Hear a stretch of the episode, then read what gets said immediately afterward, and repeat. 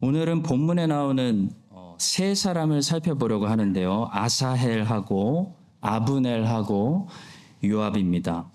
성경은 거울이라고 했습니다. 이 세 사람의 모습은 다른 사람의 모습을 보여주는 것이 아니고 바로 여러분과 저의 모습을 보여주면서 우리의 죄를 책망하기도 하고 미리 경고하기도 하고 있습니다. 우리가 이 사람들을 통해서 우리의 모습을 더 깊이 성찰하려고 하는 이유는 바로 죄를 깊이 깨달아야 우리 주님의 십자가 은혜를 깊이 깨달을 수 있기 때문입니다. 병이 있다는 것을 알아야 의원을 찾게 됩니다. 예수께서 들으시고 이르시되 건강한 자에게는 의사가 쓸데없고 병든 자에게라야 쓸데있느니라. 자, 오늘날 많은 사람들이 예수님을 원하지 않는 이유는 예수님이 싫어서라기보다는 예수님의 필요성을 느끼지 못하기 때문인 경우가 더 많습니다. 자기가 죄인이라는 사실. 아, 자기가 천국에 가려면 꼭 필요한 의로움이 결핍되어 있다는 사실을 모르기 때문에 생명을 주시고 의로움을 주시는 이 주님을, 주님의 소중함을 모르는 거죠. 병을 발견하면 약을 찾는 것처럼 죄를 알아야 죄인은 주님을 찾게 됩니다. 이 사순절에 우리가 주님의 십자가 은혜를 깊이 이해하려면 먼저 우리의 죄가 무엇인지를 깊이 깨달아야 합니다. 오늘 본문에 나오는 이 세 명의 주인공들을 살펴보면서 예수님께서 대신 죽어주시고 대신 살려주시는 그 죄인들, 이 죄인들은 도대체 어떤 사람들인지, 내가 몰랐던 나의 죄인된 모습을 아, 이 거울을 통해서 오늘 깨닫게 되고, 그래서 우리 주님의 십자가 은혜를 더 깊이 누리게 되는 그런 은혜의 시간이 있기를 바랍니다. 첫 번째로 먼저 아사엘을 보겠습니다. 아사엘을 통해서 우리는 쉽게 교만해지고 아, 경솔해지는 죄인의 모습을 보게 됩니다. 성경은 먼저 아사엘에 대해서 그의 재주를 칭찬하면서 그를 우리에게 소개하고 있는데요. 18절입니다. 그곳에 수리아의 세 아들 요압과 아비세와 아사엘이 있었는데 아사엘의 발은 들노루같이 빠르더라. 이 재주가 많다는 것은 분명한 축복이지만 재주는 내가 하고 싶은 일을 성취하라고 주신 것이 아니라 하나님의 뜻을 이루라고 예, 주신 것입니다. 선물입니다. 그래서 재주를 하나님이 원하시는 일에 사용하지 않으면 그 재주 때문에 인간은 더 악해질 수 있고 어, 더 빨리 멸망의 길로 갈 수 있게 됩니다. 아사엘은 블레셋 사람들이나 적군하고 전쟁할 때 어, 위험한 순간에 빨리 아, 도망가라고 어, 아니면은 더 중요한 미션을 감당하라고 하나님께서 아마도 달랄트를 주신 것 같은데요. 어, 아사엘은 본문에서 자기의 재주를 잘못 사용해서 적군으로부터 생명을 보존하기 위해서 달린 것이 아니고 적군을 쫓으려고 달린 것도 아니고 형제의 목숨을 빼앗기 위해서 달렸기 때문에 더 빨리 죽음을 맞이하게 되는 것을 보게 됩니다. 매튜 헨네는 아사엘의 죽음을 평가하면서 이런 주석을 달았습니다. 자신의 빠른 발로 그는 죽음으로부터 도망치는 대신 도리어 죽음을 향해 달려가고 말았다. 하나님이 주신 달란트를 우리가 어, 바르게 사용하지 않으면 오히려 달란트 때문에 멸망으로 빨리 달려가게 되는 것을 많이 보게 됩니다. 음악의 달란트를 주셨는데 음악으로 하나님을 찬양하지 않고 자기를 찬양하고 사탄을 찬양하면 어, 그 달란트 때문에 달란트 없는 사람들보다 더 빨리 멸망으로 달려가는 거죠. 나쁜 것은 잘할수록 더 큰 해가 됩니다. 나쁜 것은 차라리 못하는 것이 낫습니다. 세상에는 나쁜 것을 잘하는 사람들이 너무 넘쳐납니다. 왜 그럴까요? 하나님께서 달란트를 주셨는데 그 달란트로 하나님의 뜻을 성취하는 것이 아니고 자기 욕심을 전부 다 성취해서 그랬습니다. 훌륭한 머리를 가지고 사람들이 어, 무기를 개발하고 해로운 것들을 개발하고 그래서 지구를 망가뜨리는 거죠. 달란트를 자기가 가지고 있다는 것을 발견한 사람들은 특별히 그래서 더 조심해서 그 달란트가 하나님의 뜻을 이루는 데 쓰여지도록 어, 해야 합니다. 그렇지 않으면 그 달란트 때문에 죽음에서 벗어나는 것이 아니고 죽음으로 더 빨리 달려갈 수 있기 때문입니다. 다윗의 아들 중에 정말 잘난 아들이 있었습니다. 압살롬이죠. 압살롬. 다윗의 아들들이 다 잘생겼는데 압살롬은 정말 꽃미남이었습니다. 근데 아이러니하게도 그래서 망했습니다. 다윗의 아들 압살롬이 잘난 아들이 아니었다면 감히 그 잘난 다윗에게 반역하여 쿠데타를 일으키지도 못했을 것입니다. 다윗도 잘생겼는데요. 압살롬이 더 잘생겼습니다. 다윗도 성품이 너그러워서 백성들이 다 좋아하는데 압살롬이 더 너그러워서 사람들이 더 좋아했습니다. 다윗하고 감히 경쟁이 되는 잘난 아들이었기 때문에 압살롬을 지지하는 사람들이 그렇게 많았고 다윗에게 반역을 일으키는 것 자체가 가능했습니다. 그런데 그 잘난 매력을 하나님의 뜻을 이루는 데 사용하지 않고 자기 욕심을 성취하고 자기 복수를 이루는 데 사용해 버리니까 누구보다도 빨리 죽음으로 예, 달려갔던 아들이 바로 압살롬이었습니다. 압살롬보다 훨씬 덜, 덜 잘났던 아들 아도니아가 차라리 압살롬보다 더 오래 살았죠. 압살롬은 잘났기 때문에 일찍 죽었습니다. 성도 여러분, 달란트를 많이 가진 사람들은 그만큼 더 겸손하고 조심해야 됩니다. 죽음과 멸망으로 달려가지 않도록 조심해야 됩니다. 사탄이 그런 사람들을 노리고 있습니다. 아사엘은 만약에 살아 있었다면 어떻게 됐을까요? 아사엘은 다윗의 군사 중에서 가장 높은 지위까지 올라갈 수 있는 아주 특별한 달란트를 가지고 있는 사람이었습니다. 적군에 몰래 침입해서 어, 갔다 올 수도 있는 엄청난 달리기를 가지고 있는 특별한 사람이었습니다. 그 달란트를 하나님의 뜻을 이루는데 사용했다면 아사엘은 아마도 이스라엘의 영광을 위해서 지금까지 그 누구도 해내지 못했던 큰 공을 세우는 그런 종이 되지 않았을까 상상해 보게 됩니다. 그런데 아사엘은 경솔하다가 어이없게 죽음을 당하고 무대에서 너무 일찍 사라지는 그런 안타까운 사람이 되었습니다. 매튜 헨리가 그의 어이없는 죽음을 향해서 이런 주석을 달았습니다. 죽음은 때로 전혀 상상하지 못한 방법으로 오기도 한다. 누가 도망치는 적의 손이나 혹은 창의 뒤 끝을 두려워하겠는가. 그러나 아사엘은 바로 이런 것들로부터 죽임을 당하게 되었다. 아사엘은 자기가 도망치다가 싸움이 불리할 때 전사한 사람이 아닙니다, 여러분.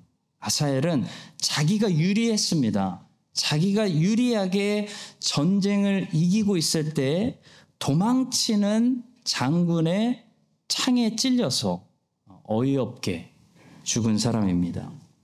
아사엘은 날카로운 창의 그 앞부분에 찔려 죽지도 않았습니다. 아사엘은 사람들이 두려워하지 않는 창의 뒷부분으로 찔려서 죽었습니다. 여러분, 아사엘의 죽음이 우리에게 무엇을 경고하고 있다고 생각하시나요? 재주가 많은 사람은 자칫 잘못하면 자기 재주를 너무 믿어서 쉽게 교만해지고 경솔해질 수 있다는 것입니다. 경솔해져서 자기가 생각하지도 못한 부분으로 찔려서 한 방 먹을 수 있다라는 교훈을 아사엘이 우리에게 주고 있습니다. 여러분 세상에서 아주 잘 나가고 사랑받고 인정받던 사람들이 한 방에 무너지는 것을 우리가 많이 보게 되죠. 경솔히 살다가 전혀 생각지도 못한 것에 찔려서 한 방에 무너질 수 있는 것이 연약한 사람의 인생입니다.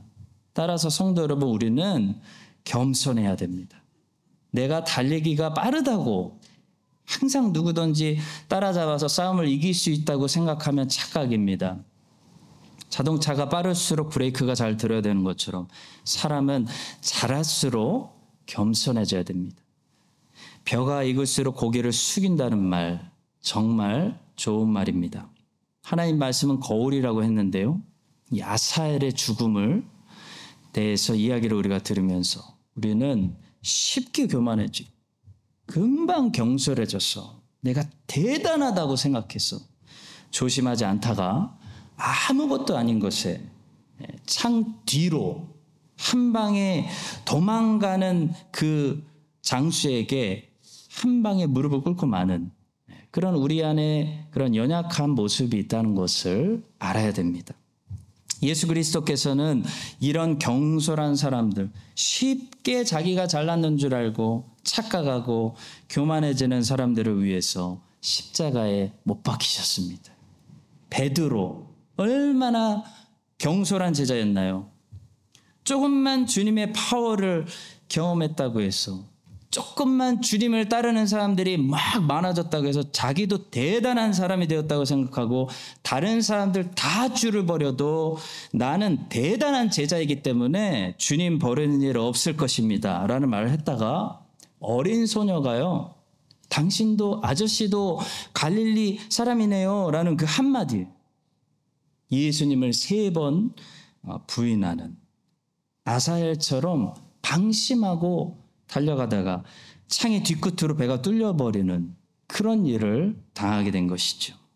성도 여러분, 잘 나갈수록 우리는 조심하고 높아질수록 고개를 숙이고 나를 부인하고 하나님의 은혜입니다. 라고 하나님만 인정하는 여러분과 제가 되어서 우리의 경솔함과 쉽게 교만해질 수 있는 이 교만함을 십자가에 이제 못 박아 주신 우리 주님의 공로가 우리 안에 새 사람으로 이제 열매 맺어서 이 새 사람은 어떤 모습을 가지고 있어야 되겠습니까? 늘 겸손하고 늘 조심하며 자기를 부인하고 하나님만 인정하는 그렇게 십자가를 지고 주님을 변함없이 따라가는 여러분과 저의 또 다른 한 주가 될 수 있기를 예수님의 이름으로 간절히 축복합니다.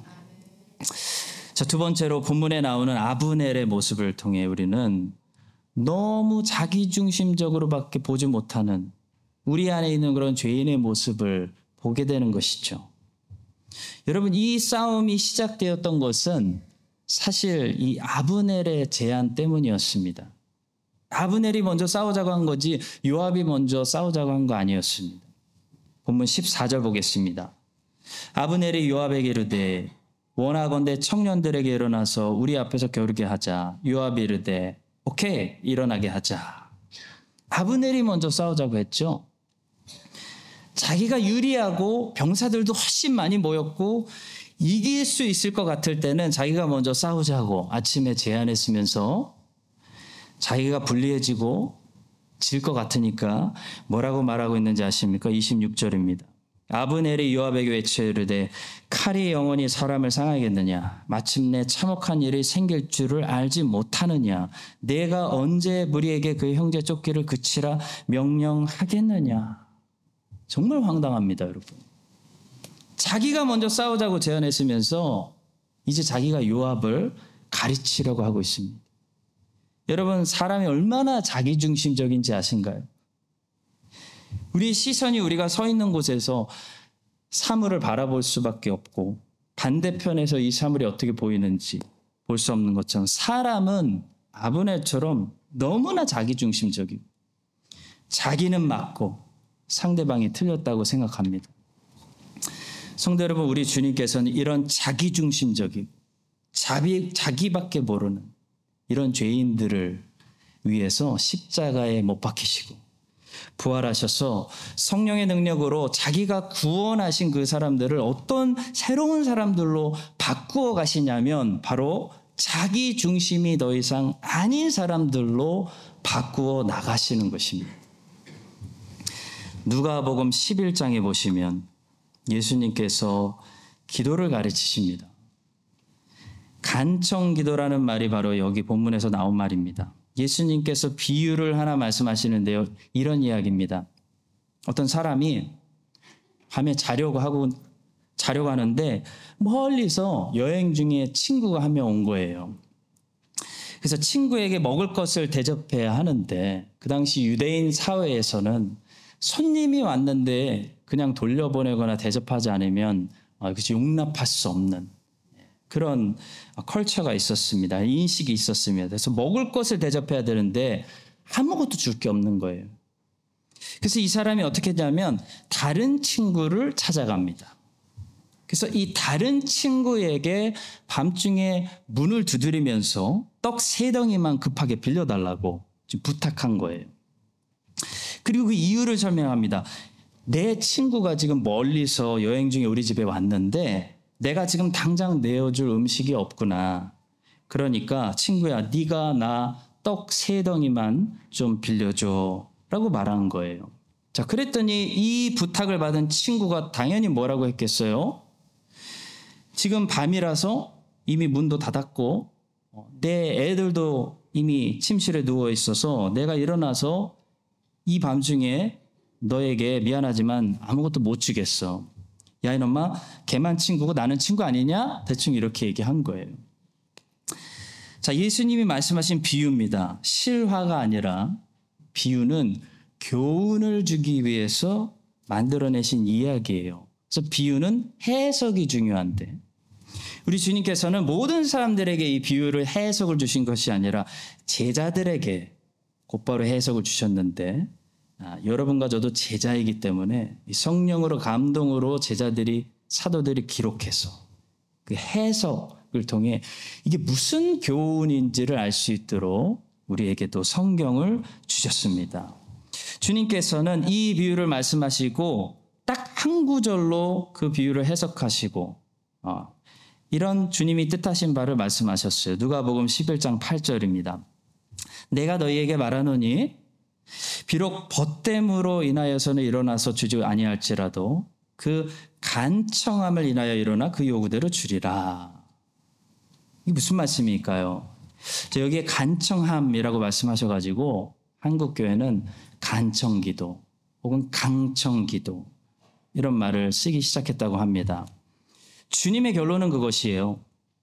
관계 때문에 이 사람이 떡을 내어주는 것이 아니고 간청 때문에 떡을 내어줄 수도 있다. 기도해봐라. 이런 말씀이에요. 그래서 주님은 바로 이어서 주님이 하시고자 하신 말씀을 꺼내시는 거죠. 구하는 이마다 받을 것이요. 찾는 이는 찾아낼 것이요. 두드는 이에게는 열릴 것이니라. 너희 중에 아버지 된 자로서 누가 아들이 생선을 달라 하는데 생선 대신에 뱀을 주며 알을 달라 하는데 정갈을 주겠느냐? 너희가 악할지라도 좋은 것을 자식에게 줄 줄 알거든 하물며 너희 하늘 아버지께서 구하는 자에게 성령을 주시지 않겠느냐 말씀하셨어요. 그러니까 우리 주님께서는 이 비유에 나오는 사람이 친구라는 관계 때문에 떡을 얻는 것이 아니고 예, 밤에 문을 두드리는 귀찮게 두드리는 그 끈질긴 간청 때문에 떡을 얻을 수 있었다면 너희들은 훨씬 더 좋은 관계도 가지고 있지 않느냐. 너희들은 하나님 아버지를 아빠 아버지라고 부를 수 있는 특권을 가진 하나님이 기뻐하시는 자녀들이 아니더냐. 그런데 너희들이 받지 못하는 것은 간청하지 않기 때문이다. 두드리지 않기 때문이다. 기도하지 않기 때문이다. 너희들이 기도하는데 떡 세 덩이보다 더 좋은 것을 주지 않으시겠느냐. 이렇게 간청의 중요성에 대해서 주님이 가르치신 것이 분명합니다. 그런데 여러분, 한국 교회는 지금까지 여기까지만 생각해서 뭐만 할 줄 알았냐면 열심히 구하면 이제 문을 부숴라 끈질기게 두드리면 무조건 우리가 구하는 것을 다 주신다는 것까지 알았지. 무엇을 구해야 되는지, 누구를 위해 이렇게 끈질기게 문을 두드려야 되는지에 대해서 너무 약하게 배웠다는 거예요. 생각하지 않았다는 겁니다. 한국 사람들은 하여간 끈질긴 게 있잖아요. 열정 있잖아요. 불이 있잖아요. 불. 우리는 하나님 앞에서도 내가 원하는 것을 딱 정해놓고 주실 때까지 40일 작전 기도, 백일 작전기도 오죽하면 목사 되려면 나무 한 그루씩 뽑아야 된다는 말이 있을 정도예요, 여러분. 성도 여러분, 예수님의 옷자락을 우리가 끈질기게 붙들고 주실 때까지 간청하는 것은 나쁜 거 아니에요. 성경적인 거예요.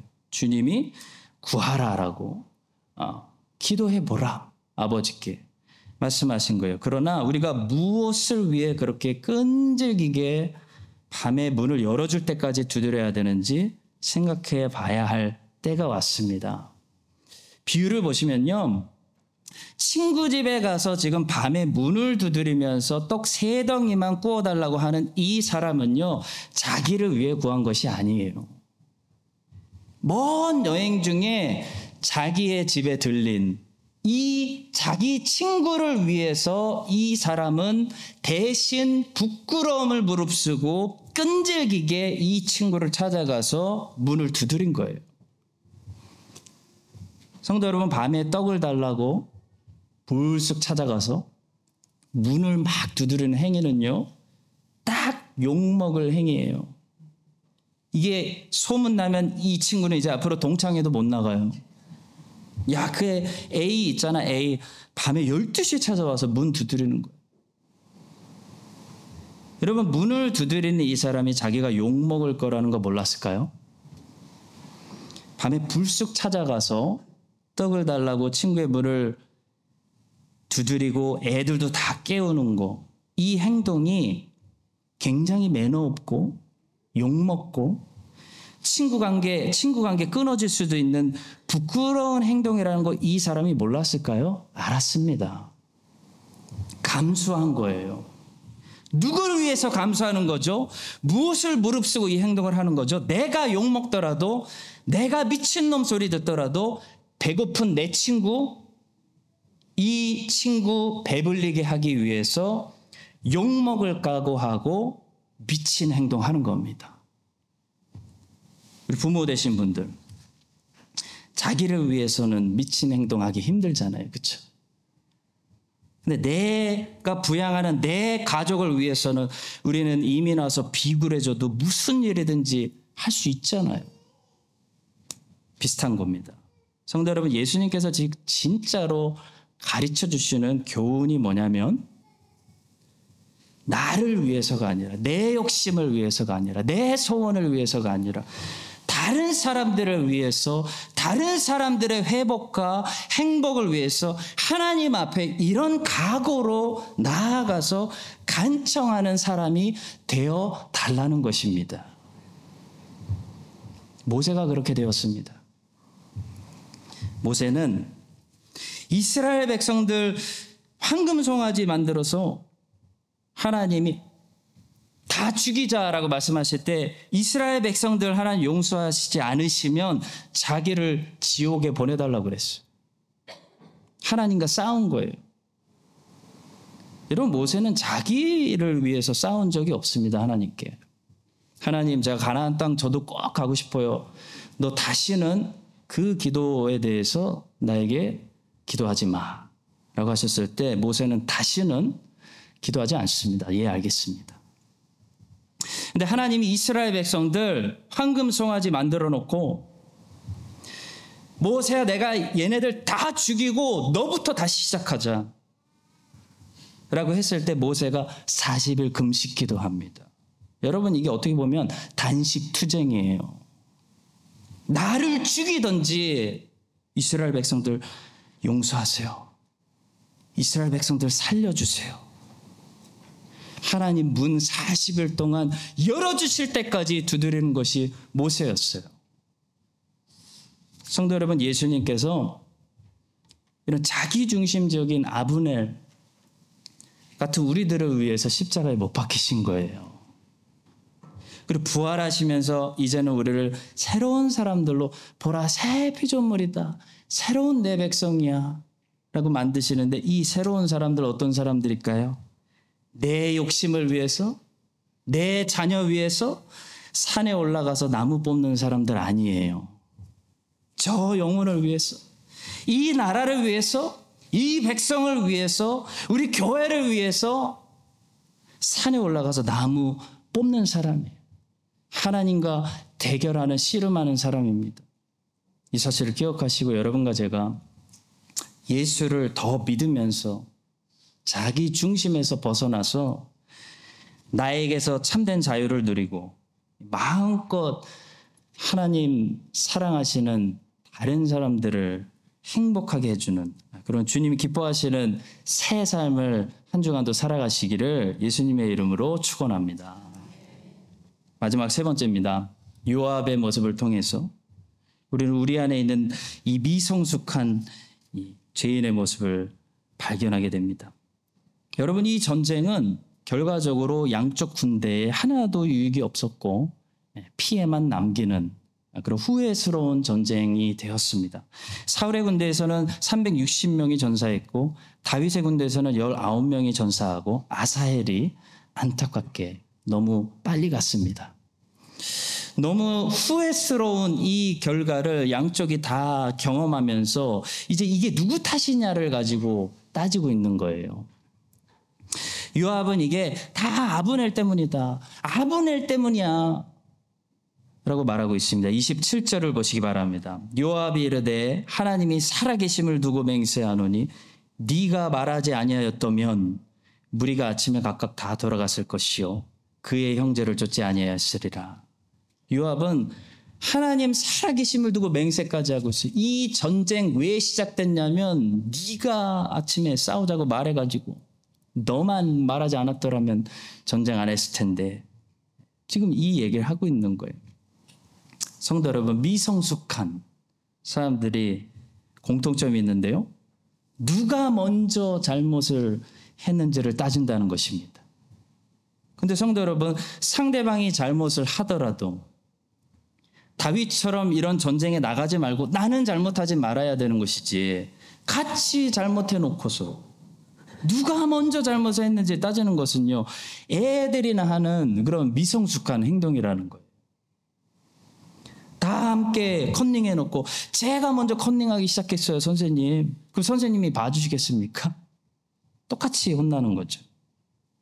만약에 하나님께서 누가 먼저 잘못했는지를 기준으로 판단하신다면 아담은 벌 받지 말아야 돼요. 하와만 벌 받아야 됩니다, 여러분. 성경은 분명히 얘기해요. 하와가 유혹을 받아서 먼저 죄를 졌다고.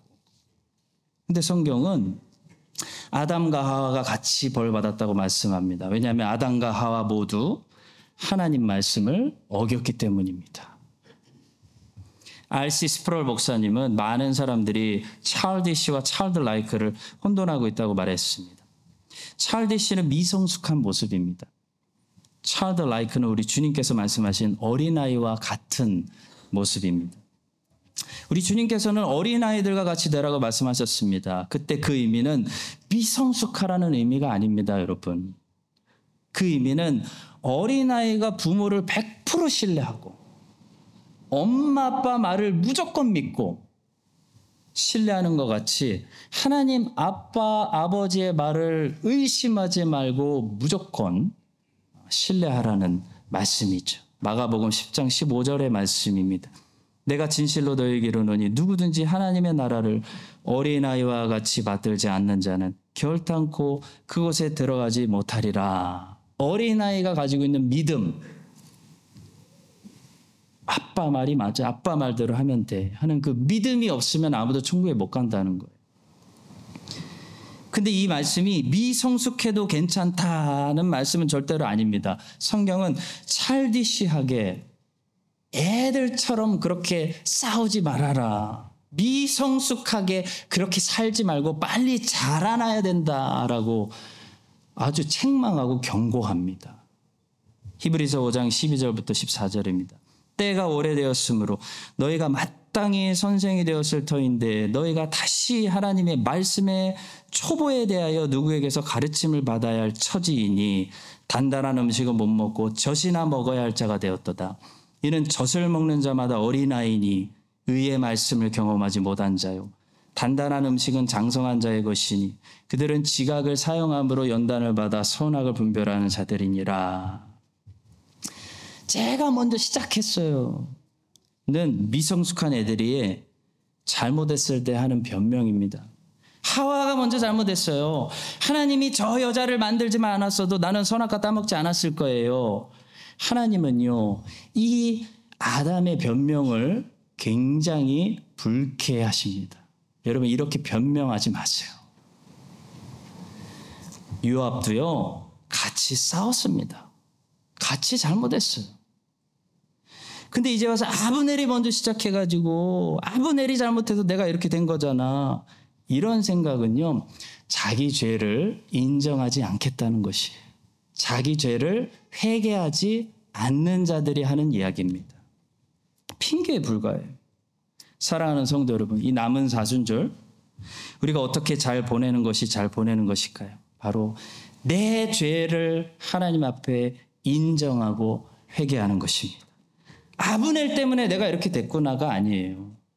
이런 요압의 회개하지 않는 생각을 버리고 하와 때문에 내가 이렇게 됐구나가 아니에요. 자기도 먹었잖아요. 나도 똑같은 죄인이구나. 내가 똑같이 싸웠구나. 네. 이걸 깨닫고 인정하는 것이 우리가 올해 하나님 앞에서 가장 거룩하게 남은 사순절을 보내는 것이라고 저는 생각합니다. 이 사실을 기억하시고 우리 모두가 각자의 죄를 하나님 앞에 고백하며 인정하는 진정한 이 회개가 이루어질 수 있도록 우리 교회를 축복해 주시기를 예수님의 이름으로 간절히 축원합니다.